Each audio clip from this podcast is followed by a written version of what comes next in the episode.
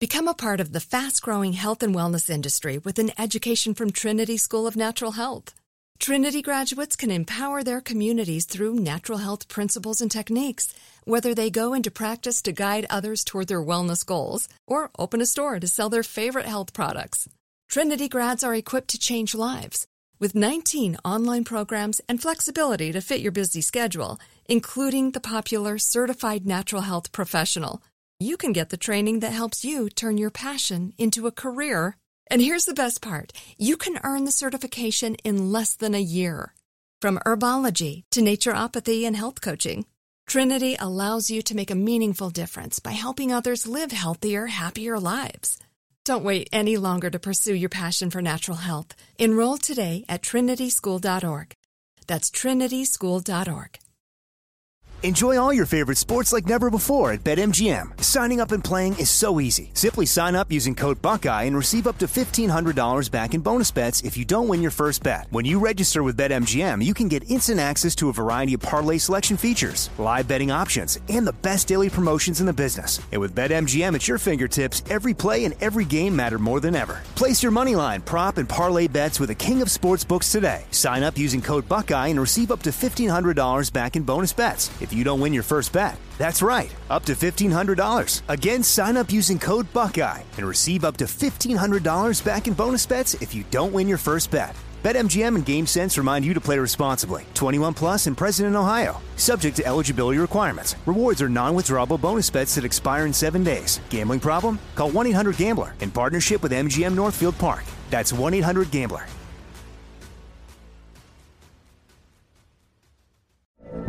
From BBC Radio 4, Britain's biggest paranormal podcast is going on a road trip. I thought in that moment, oh my God, we've summoned something from this board. This is Uncanny USA.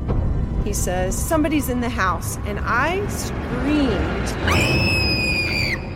Listen to Uncanny USA wherever you get your BBC podcasts, if you dare.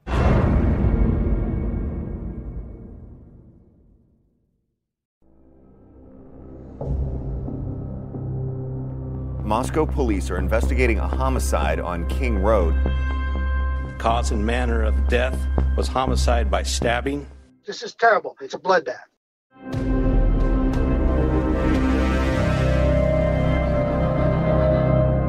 This is The Idaho Massacre, a production of KT Studios and iHeartRadio. Episode 11 A discussion with reporter Chris Spargo. I'm Courtney Armstrong, a television producer at KT Studios with Stephanie Lydecker, Jeff Shane, and Conor Powell. In this roundtable episode, recorded on Wednesday, July 26, the producers Stephanie Lydecker and Conor Powell are joined by Inside Edition reporter Chris Spargo to discuss Bryan Kohberger's alibi and his defense team's efforts to discredit the DNA evidence against him. Here they are now. So I'm here now with Chris and Conor, who have been contributing on the podcast really since the very beginning. And Chris specifically has been knee deep in this case since day one, and really was our first contact of interaction when it came to covering this case because you were on the front lines of it from day one. And of course, Conor has been not only putting to this together as a producer, but also as a contributor and executive producer. So Let's start with the biggest piece of information that happened just now, essentially, which really does shine a very different light potentially on the entire case, which is this notion that Bryan Kohberger's attorney is saying that he, in fact, had an alibi. Yeah, that's right. It was pretty big news, kind of the biggest news we've gotten so far. For the past month, really, the defense has been slowly sort of poking holes in the prosecution's case. And we know that the prosecution has been very eager to get this alibi, what the alibi was going to be. And they've been waiting. And then, kind of out of nowhere, it was filed uh, in the middle of the day. And it's an interesting filing because it is not concrete. What it says is we potentially have an alibi. And if we did have an alibi, this is what it would be. And this is how we go about proving it they're very heavily suggesting is the fact that Bryan Kohberger was not present at the scene of the murders at the time of the murders, that he was somewhere else. And they are suggesting that there will be witnesses who if called to testify, will be able to back up this claim. It's not a definitive, concrete thing, but this is not the sort of attorney who's really kind of into game playing or stuff like that. So it'd be very odd for her to sort of be pulling any sort of stunt. It would seem very unlike her nature. So this is a good chance this is going to be the alibi they're going to go for. And if we remember, the good thing about this alibi is the fact that the tracking of Bryan Kohberger's cell phone on the night of the murders has him in Pullman, Washington at quarter of three, and then about 20 miles south of Moscow at just before 5 a.m. So he's never in Moscow the night of the murders, according to his cell phone. Obviously, there's footage of a car, but they've already been disputing that the car is his. So it makes sense with the information we have so far. It's certainly something that there's not immediately a way to disregard it or say that it's not true. So it'll be interesting to see where they take it from here. Do we have any indication on who the potential witnesses could be? This is another interesting thing about this filing. There's a suggestion in there that one of the witnesses for the state, for the prosecution, could actually confirm this claim. Now, that would more likely maybe be someone from, let's say, the cell phone company or someone who would be confirming one of the facts that he wasn't in Moscow according to their records. But also, it could mean that someone might actually have information about him legitimately being somewhere else. It's it's really open because they're not being very specific. This really does change the course of the entire case potentially. And of course, when I immediately spoke to Conor about it, you had a very different reaction to the filing. I'm going to pour some cold water on this because, of course, Bryan Kohberger's defense team is going to say he's not guilty. That's the only thing they can say. They can't say anything else. So they have to say this. Also, and I think this is the key thing under Idaho law, the defense must notify the prosecution of a possibility of an alibi defense. And as I understand it, listening to other commentators, reading about this, is that this filing merely preserves that right without committing to it. It doesn't say that they have an alibi. It says that they are possibly going to use it in trial and that they're going to continue investigating and that they might actually challenge through cross examination uh, some of the prosecution's witnesses as a possible avenue to presenting this alibi. So they're not actually saying they have an alibi. They're not actually saying that they're going to use it. They're saying they're going to preserve the right to use it at trial. And that's required under Idaho law. So that's different than some states, right? So they had to provide at least this. I think the other thing that's really important is this defense team is very quiet very tight lipped. They provided nothing. They haven't pushed back on anything. The only thing we've ever heard is from his original defense lawyer in Pennsylvania who said Bryan's excited to, you know, be exonerated, right? Like that's the closest we've heard from anything. So they they've basically taken a hands-off approach and said, we're not going to provide anything. We're going to do what's required, but we're not going to provide anything. I think if they had an airtight 100% lockdown concrete alibi they would be presenting that right now. Not only because it would be good for their case in the court of public opinion, if he's 100% innocent, defense attorneys like to get that information out there.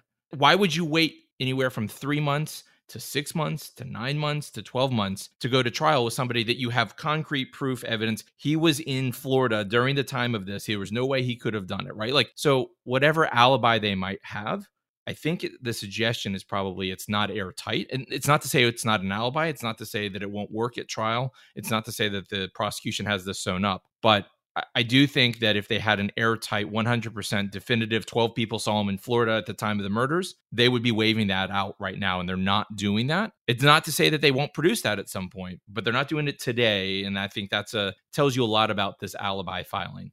But that doesn't change the fact that his DNA was in fact found on the sheath, right? So even if he did have an alibi, they would still have to explain away why the DNA testing points to him to such a degree.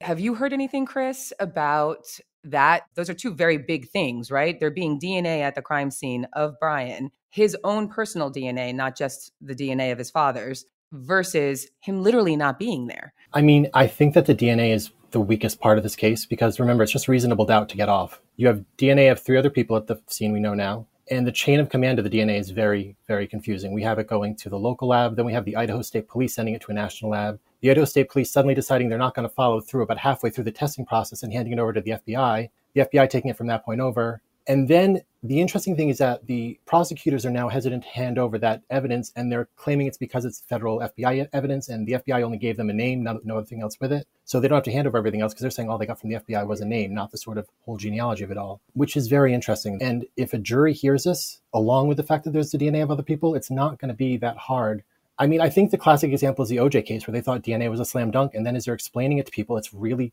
it's a very scientific, difficult thing to understand. And it's easy to explain away at times because it's just, you know, it's a very small sample on a knife a knife sheath rather that a lot of people probably handled potentially. I'm sure that the crime scene is going to be talked about a lot because these are local officers who've never really been on a murder scene and how it was treated. So there's going to be a lot of ways they're going to poke holes in this. I think it's really one of the weakest parts of the prosecution's sort of case. And I think they're aware of that too, which is why they're so hesitant to really turn over any of the sort of DNA information that they have we've talked about this a little, a little, bit offline in the past is like they're going to make the prosecution prove every single piece of evidence, right? And they're going to try to muddle that and make it as confusing as possible because they only need one person. I don't think the DNA, in terms of what was swiped from his mouth with the buccal swab and the knife evidence DNA, is difficult for a jury to understand. It's not 1994 anymore. We're way past OJ Simpson in terms of the understanding of DNA. But that whole bridge between there, they're clearly going to make this really difficult for everybody to understand. And, and they're going to try to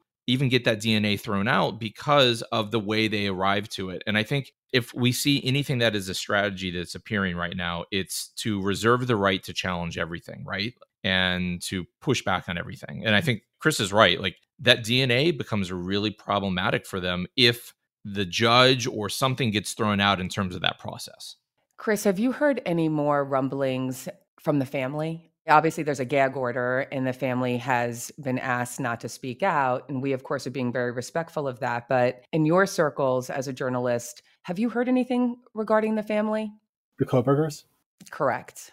I had heard rumblings that the sisters were really just praying he was going to do a plea deal because they were just like, our parents can't go through this. Our parents can't, like, this is just not something that they're ready for. By all accounts, these are the two nicest people. You know, like the mother's lovely, nice, was a substitute teacher. The father's is a great guy who was like really just trying to go to bat for his son all the time and get him to make friends and do things social and get him out there. And they just feel like it's just such a devastating thing for them. And you know, I think you also see that really in the way that the media is not really hounding them. They're kind of leaving them alone. They, it's just, it's really, it's a really sad story for these two parents who, by all accounts, did everything for their son. I mean, we were going through financial records recently, and every time Bryan entered a new stage of his education, it looks like they were taking up mortgages on their home for amounts of money that would seem to suggest they're basically funding his education, doing everything they can for this kid, and it's just devastating for them. It's so well said. And obviously, for the victims' families, so devastating. But yeah, to your point, even in the spirit of making this podcast since the first day, we really wanted to sort of take a step back and look at his upbringing to see what were the triggers, what were the warning signs. And despite anything we've discussed, nobody has a bad thing to say about the parents and his sisters. And, you know, what an annihilating moment for them and a weight to carry. It's really unimaginable and it's every parent's nightmare. And our hearts genuinely go out to them. Yeah, I mean, in many ways, they're also losing a child. You know, obviously not as horrible as the victims' families, but I mean, their son is probably going to be away for the rest of his life. So that's it. We've seen this a little bit with the BTK killer and his family. And again, the weight that has to be carried moving forward must be unbearable. We've just, again, really tried to keep it very respectful in terms of their privacy during this difficult time, as well as with the family members of the victims. Again, everyone's gearing up for what could be a trial so far, nothing is pointing to the idea of a plea deal, but who knows what's to come. This is a bit, a, a little bit of a, a, change of conversation, though. At the bare minimum, I understand the DNA, genealogy, et cetera, that being air quotes potentially junk science, and that can be explained away. But an alibi to me seems like a pretty big bomb that they would have to be able to back up. But Conor, to your point, they're just making the suggestion that they may want to go that route. Yeah, I mean, and they have to. I mean, again, the, the defense is setting up to challenge everything, and they have to. I mean, legally, they're required to pro- provide the best defense, you know, that they can to Bryan Kohberger. And they did file at the eleventh hour too. Right. They filed that like literally at the eleventh hour. And also, I had seen something, and I'm not 100% sure and, and clear on this, but I had seen something that their best chance of getting the DNA thrown out is if they can prove that he was somewhere else, right? Because all of a sudden, the, the, sample size of the DNA, which is really small on the knife sheath, if he's somewhere else and there's people who can say it, well, the judge can be like, well, obviously, if 12 people saw him somewhere else at this period of time, he probably wasn't holding that knife. And oh, and oh, he bought a similar knife and returned it on Amazon or something. They have to be able to explain that away in the pretrial hearings. So they're setting up that possibility, but they've not committed to anything. And I part of it is, is that they're still very early stages in terms of building a defense. But until they get that DNA evidence in the paperwork from the prosecution and the FBI and, and the Othram labs, you know, they don't really know what they're working with. And, and I think that's really, it's a crucial part of this entire process. Until they get access to all of that information, they don't know what their defense is going to be, I wouldn't think. I mean, there's also the fact that I think that the one thing that we all kind of keep forgetting is the fact that the number of people who shoot a stranger is low. The number of people who shoot multiple strangers is low. The number of people who stab a stranger is so low. The number of people who stab four strangers in their home, I don't think there's another case I've ever seen where someone stabbed four strangers to death in a home. And we still don't have any link between him and the victims. And that is going to be a, I mean, it just doesn't happen. It just really does not happen. There has to be some level of, you know, knowing the person. And we haven't seen any sort of relationship really that they've brought out or proven the prosecution at all. So that's going to be a really hard thing for people to sort of comprehend, I think, too. Let's stop here for a break. We'll be back in a moment. Become a part of the fast growing health and wellness industry with an education from Trinity School of Natural Health. Trinity graduates can empower their communities through natural health principles and techniques, whether they go into practice to guide others toward their wellness goals or open a store to sell their favorite health products. Trinity grads are equipped to change lives. With 19 online programs and flexibility to fit your busy schedule, including the popular Certified Natural Health Professional, you can get the training that helps you turn your passion into a career. And here's the best part you can earn the certification in less than a year. From herbology to naturopathy and health coaching, Trinity allows you to make a meaningful difference by helping others live healthier, happier lives. Don't wait any longer to pursue your passion for natural health. Enroll today at trinityschool.org. That's trinityschool.org. Enjoy all your favorite sports like never before at BetMGM. Signing up and playing is so easy. Simply sign up using code Buckeye and receive up to $1,500 back in bonus bets if you don't win your first bet. When you register with BetMGM, you can get instant access to a variety of parlay selection features, live betting options, and the best daily promotions in the business. And with BetMGM at your fingertips, every play and every game matter more than ever. Place your moneyline, prop, and parlay bets with the king of sportsbooks today. Sign up using code Buckeye and receive up to $1,500 back in bonus bets if you don't win your first bet. That's right, up to $1,500. Again, sign up using code Buckeye and receive up to $1,500 back in bonus bets if you don't win your first bet. BetMGM and GameSense remind you to play responsibly. 21 plus and present in Ohio. Subject to eligibility requirements. Rewards are non-withdrawable bonus bets that expire in seven days. Gambling problem? Call 1-800-GAMBLER in partnership with MGM Northfield Park. That's 1-800-GAMBLER.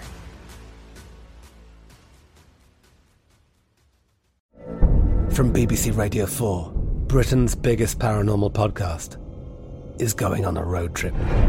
I thought in that moment, oh my God, we've summoned something from this board. This is Uncanny USA. He says, Somebody's in the house, and I screamed.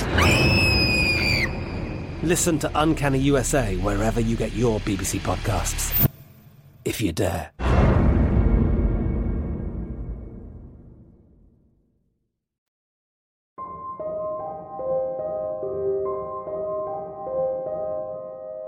I was just speaking to a criminologist this morning, actually, talking about this case. And he said, just echoing what you said, Chris, it is so rare for a person to go from a regular civilian to a mass murderer. Like there's usually a tipping point. There's typically something that happens prior. There's typically some sort of an event that's the the test run of it all. And we really have looked at this very closely to see has there been a history here outside of being bullied or you know we've talked about his childhood and his high school and you know his education et cetera but we haven't been able to find the one thing that would suggest oh maybe he struck prior. There's some sort of link between a previous event that led to maybe this big event. Because likely, just looking at his profile, according to this criminologist, he may have become a serial killer had he gotten away with this, had he not been apprehended. Again, assuming he is guilty. He is saying he is innocent, and we are not looking to convict him here on this podcast. But all that to be said, we haven't actually found that pre smoking gun. Chris, have you heard anything new about any other situations that would maybe point to a history or something as a pre event? We know that some law enforcement agencies in Pennsylvania are looking into things other than murders. We know that there's other illegal activities that they are looking into and seeing if maybe there's a pattern of that prior. They won't be specific, but I mean, there are other crimes that men sometimes commit. Like it could be robbery, it could be burglary, it could be sexual assault. We don't really know for sure. We just know that a few of those local departments had been looking into that and they've not said anything since. So it could be maybe he was in, you know, committing some other crime and got caught or who knows. But that's certainly something that they've been looking into because you're right. It is incredibly weird to suddenly not only murder four people if he is the actual killer, but to do it in roughly 10 minutes and make an exit is you, I, that doesn't seem like sort of a first time thing. It's and he's when he's seen exiting the home by the eyewitness, the killer. They don't note any blood or anything on them. They just say, you know, they're average build, whatever. And obviously, they didn't look in such a state that the person immediately called police. So you would think that if he looked like he'd just murdered four people, whoever the person was, the roommate would call the police. But she just thought it looked like a regular person. So someone who did it quickly and looked like nothing had just happened. That's very bizarre for a first time killer. I do think one of the things that about this case that's really interesting is he obviously is accused of killing four people. If he is the killer, we don't know if his intent was to kill four people, right? So was he tiptoeing in thinking he was going to kill one person? Did he end up finding two people in bed? Did he end up finding two people downstairs that he didn't imagine? Did he get scared and not kill other people in the house because we know there were other two roommates? Like we that's all the sort of question about did he go from zero to to a hundred in terms of killing people in one night or did he think he was tiptoeing in if he is in fact guilty? That's just one of the many things we don't know and, and i think one of the things that's so frustrating about this case is there's a lot of holes in what the prosecution is saying. And, and maybe some of it we'll be able to you know we'll understand at trial but as of right now the basic information of the case hasn't moved significantly in months. And is it possible that maybe he had an emotional connection in his mind, perhaps only with one of the victims, had a knife, allegedly, snuck in the house, maybe was going to sexually assault one of them or have a visit with one of them. And that escalated and that turned to mass murder when maybe that wasn't the initial intent. But again, it feels as though it would have been messier. The walls were literally bleeding of blood. How could that not be? Bigger in terms of the information that we have right now. And it's a little scary in a way because if Bryan Kohberger isn't the one who did it, then who did? And that means that person is still at large. You know, one of the comparisons or non comparisons to the Piketon massacre and the loss of the Rhoden family is it didn't really feel, at least when we started on that case and we went there in person, it didn't feel as though oh my goodness the the the wagners were probably killing everybody in the town or that they had previously been murdering people or that it wasn't very specific to one particular family and that the wagners at the time when we started were claiming their innocence still they're the accused who have now three of the four of them have either pled or have been found guilty. There's still one more trial to go. But this is a little different in that, number one, if he didn't do it, this guy is getting tried in the press time and time again. How could he possibly have a fair trial? And moreover, then that means there's somebody at large that's a danger to society. And if he did do it, why are they not throwing some of this information out or at least showing a little bit of the smoking gun? Because I know, again, I know the answer to this. There's a trial coming and they want to keep their cards close. But I mean, I think the biggest problem with what we're all saying right now, too, is the fact that he left the fifth roommate alive.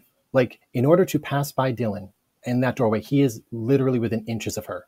So if you're going to murder four people, I mean, it's a horrible thing to think, but whoever this murderer is, he murders four people, leaves the one person who actually witnesses, the eyewitness, out of it. That's a bizarre move. And th- this is the one thing I think that is helpful for the prosecution is you think if he saw Dylan, that explains why he turns his phone on before he's back in Pullman, 10 miles down the road, he's like, I got to check and make sure no one's on my tail. Let me see. Let me get on. Let me get back on my phone so I have my network again. But I mean, the fact that he's so close to Dylan and doesn't do anything is very. Whoever the killer is, that's a very difficult thing that they're going to have to sort of explain. And it, I almost wonder if they're not going to introduce that the case at all. And it is getting to the point now where I mean, the, the defense rather has filed a brief that really put a hole in a lot of the things and really kind of. I mean, the biggest thing to me that they put out in one of their briefs is the fact that they requested the notes from the Idaho State Police, Moscow Police, and FBI agents who were present at the autopsy. And the prosecution said none of those three departments took any notes at the autopsy. If you're at the autopsy of these four victims and there's no suspect, you don't know what's going on, how do you not take any notes at all? That's a very, and that sort of sows some seeds of mistrust, I think, in the law enforcement when that's presented at trial. I think that's a, that's, you know, sort of one of those things you can kind of put a chink in the armor with. Uh, Stephanie, I wanted to ask you something about in the connection to Piketon because the Wagners were running around for like the better part of two years, right? Claiming they had alibis, claiming they were innocent. I mean, when you guys first started looking at Piketon, do you remember all the different alibis and eh, claims of innocence that the Wagners had in terms of not being connected to murdering the Rhoden family? A hundred percent. It was that's basically when we started really digging in, is when they were in the throes of A, claiming their innocence, and they had moved to Alaska. They felt as though the town was being too gossipy and that they were the center of gossip and it was a very hard place to live because of that. And as you know they were pillars of the town and suddenly there's been this murder and the boys wanted to move on as fathers and as a family they all collectively moved to Alaska. And we're making the documentary right now for NBC and very recently, when I was there last, we were going through old family photos of theirs, of the Wagner family. And while they were in Alaska, and it's chilling in retrospect, but while they were in Alaska, they picked up their lives, they started working again, and they went to church. And there's photographs of them as a family in matching Christmas pajamas and family photos on a boat. And they're out fishing as a group, smiling ear to ear life really did appear to move on for them very easily. And they really did present as though they were not only innocent, but very innocent. In fact, that they were almost being targeted as a, an excuse to not do better investigating, so much so that they had to actually move out of town. And that they were just an example of faulty police work. And life goes on, and they picked up the pieces, and they really did. Chilling to think, you know, wow, what we know now is that they, at least three of the four, have said that they were at least a part of murdering these beautiful people, all eight of them you would think you would not be able to eat, drink, drive, do anything that's air quotes normal again in life because you're forever changed and now you've been soaked in others' blood. And and then you look at these photographs and you know what? If we worked next to them at CVS you wouldn't notice. Or if you yeah shared a cubicle or were on an airplane with them they would just seem like a lovely family of somebody you would not be afraid. And I think Bryan sort of falls into that category a little bit too where he's not the obvious scary person. You know, he might be sitting next to you on the train and yeah, maybe he seems a little bit odd or a little off. But if anything, you kind of feel like, oh, just an awkward guy, not a big deal. You don't think in a million years this is a person that's going to be murdering potentially or allegedly, you know, four beautiful humans. How do you go on the next day and go back to school? And that's been one of the triggers, I think, even while we kind of got involved in this case is, yeah, listen, A, how can we help? But also the idea of the air quote bad guy or the killers. The idea that you could commit such a hideous crime and then the day after in the Wagner's case, in the Piketon murders, they went to the funerals and they picked up the pieces and they started a GoFundMe page and they took support and they took tears and they cried on other people's shoulders in the town. Meanwhile, they were the killers the whole time. Like, how do you keep a straight face and how do you not crack times four? And in Bryan's case, allegedly, same thing. You go back to school the next day, you start, you roll into the real world, you hop in a car with your dad and do a road trip. It just seems impossible that there wouldn't be more tells. And I think that's the creepiest part about the Piketon case is even when I was in the courtroom listening to Angela Wagner accused killer mom's testimony, she still presents pretty meek and frankly, air quotes, likable. You know, they have the shtick to be able to kind of live amongst us. And I think that's the scariest part.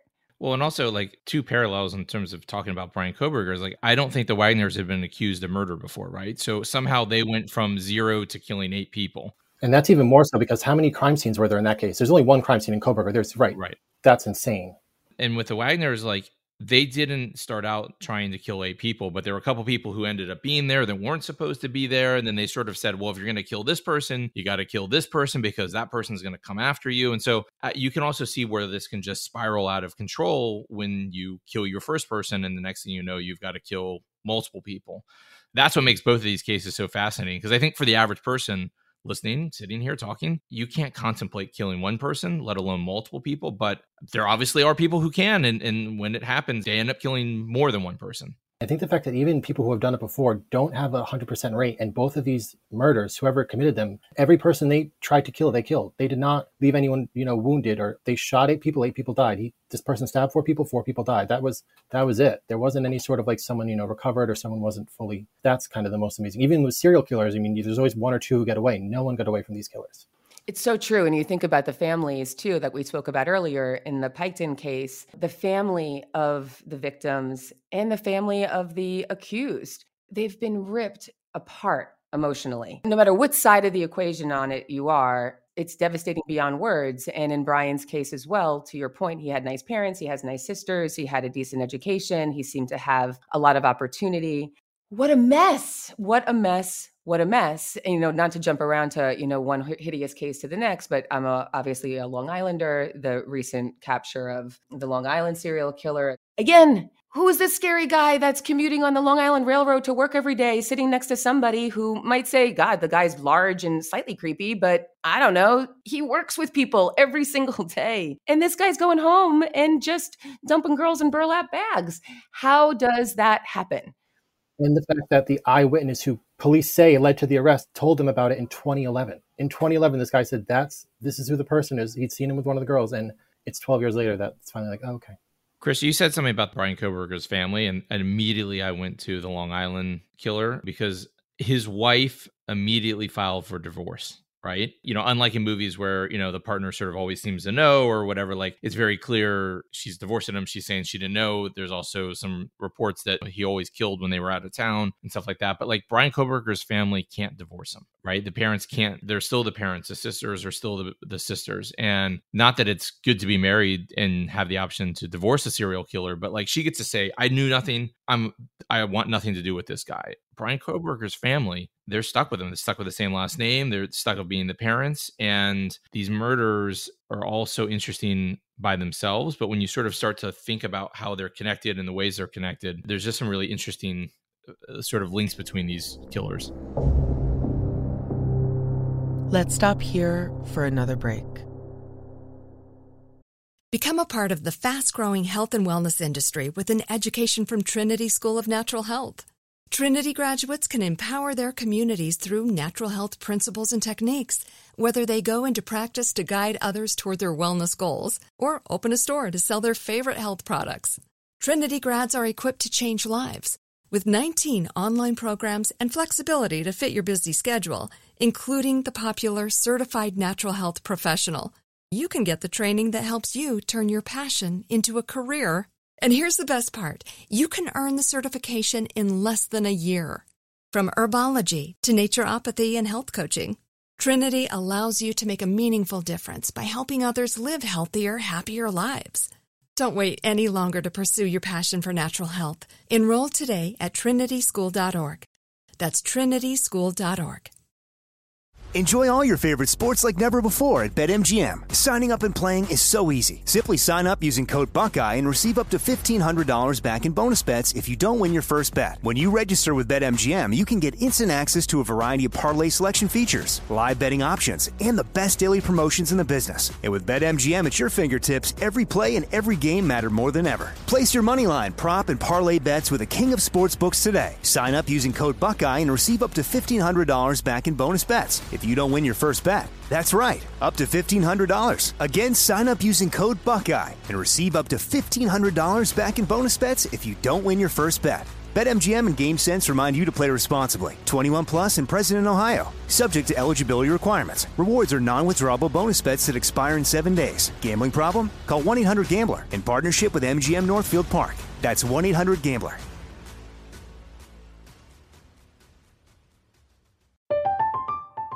I'm Katya Adler, host of The Global Story. Over the last 25 years, I've covered conflicts in the Middle East, political and economic crises in Europe, drug cartels in Mexico. Now I'm covering the stories behind the news all over the world in conversation with those who break it. Join me Monday to Friday to find out what's happening, why, and what it all means. Follow the global story from the BBC wherever you listen to podcasts.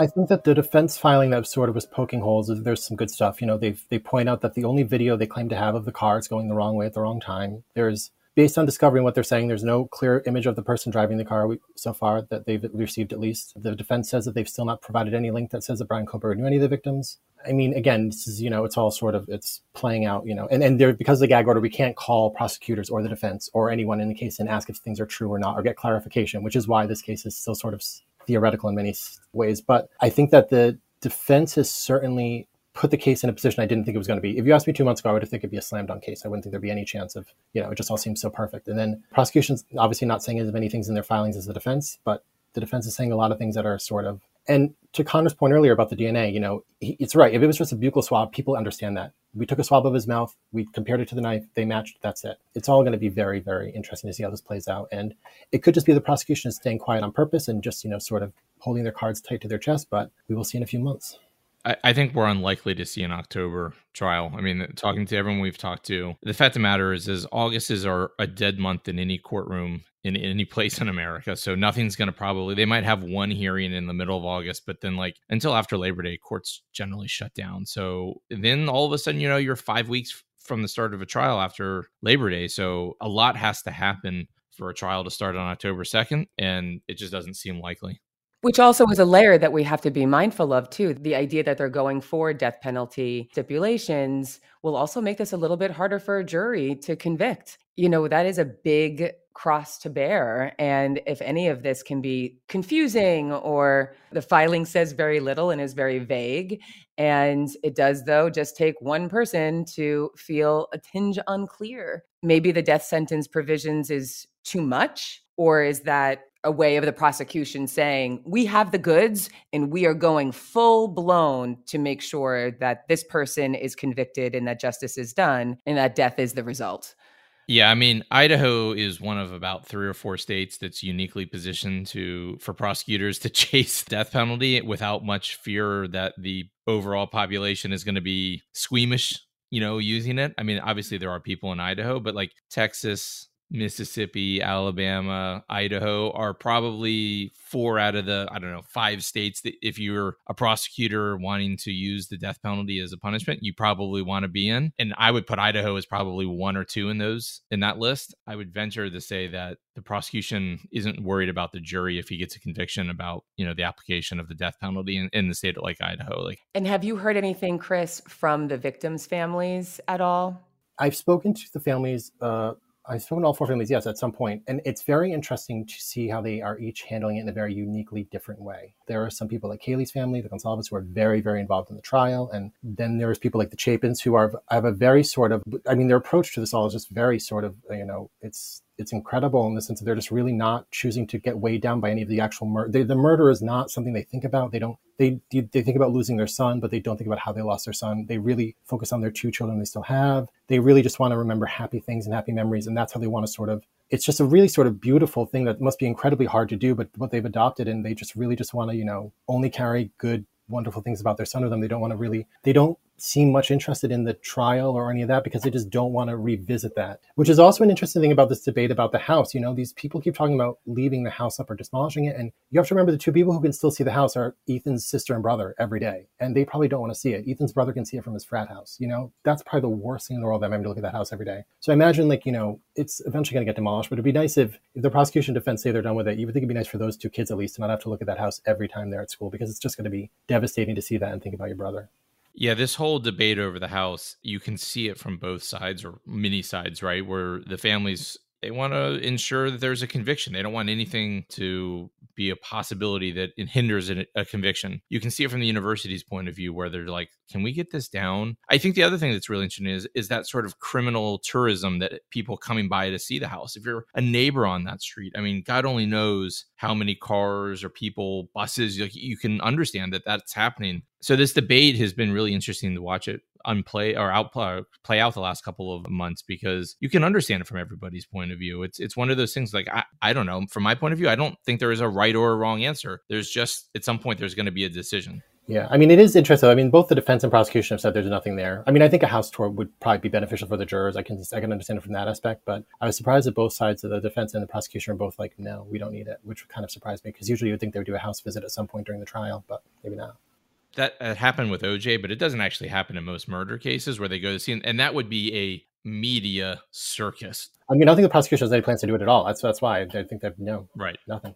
And for our listeners too, if anybody listening has any information or any tips or details that they want to share, please do, you know, reach out to us directly. And needless to say, this is a case that we will continue to cover. And if this trial does in fact happen in October or somewhere, you know, close by, it will be one of the biggest trials that this country has seen in a long time. And we will 100% be there every step of the way. I'm sure there's more hiccups and surprises to come. So, Chris Conor, for your reporting this entire season, so well done. Thank you for having me. More on that next time. For more information on the case and relevant photos, follow us on Instagram at KT underscore studios. The Idaho Massacre is produced by Stephanie Lydecker, Jeff Shane, Conor Powell, Chris Spargo, Gabriel Castillo, and me, Courtney Armstrong. Editing and sound design by Jeff Twa. Music by Jared Aston. The Idaho Massacre is a production of iHeartRadio and KT Studios. For more podcasts like this, visit the iHeartRadio app, Apple Podcasts, or wherever you listen to your favorite shows. I'm Deanna, who you may know as Body Movin'. My friend and I, John Green, were featured in the Netflix documentary Don't F with Cats. On our new podcast, True Crimes with John and Deanna, we're turning our online investigative skills to some of the most unexplained, unsolved, and most ignored cases. Police say 33 year old Bridegan was shot dead. Gunned down in front of his two year old daughter.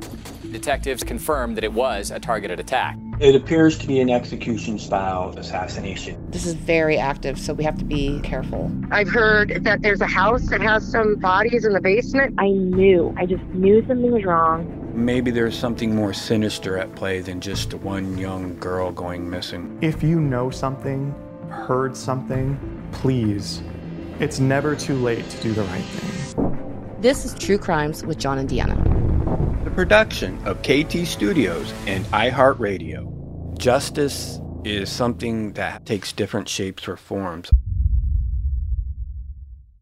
Become a part of the fast growing health and wellness industry with an education from Trinity School of Natural Health. Trinity graduates can empower their communities through natural health principles and techniques, whether they go into practice to guide others toward their wellness goals or open a store to sell their favorite health products. Trinity grads are equipped to change lives. With 19 online programs and flexibility to fit your busy schedule, including the popular Certified Natural Health Professional, you can get the training that helps you turn your passion into a career. And here's the best part you can earn the certification in less than a year. From herbology to naturopathy and health coaching, Trinity allows you to make a meaningful difference by helping others live healthier, happier lives. Don't wait any longer to pursue your passion for natural health. Enroll today at trinityschool.org. That's trinityschool.org. I'm Katya Adler, host of The Global Story.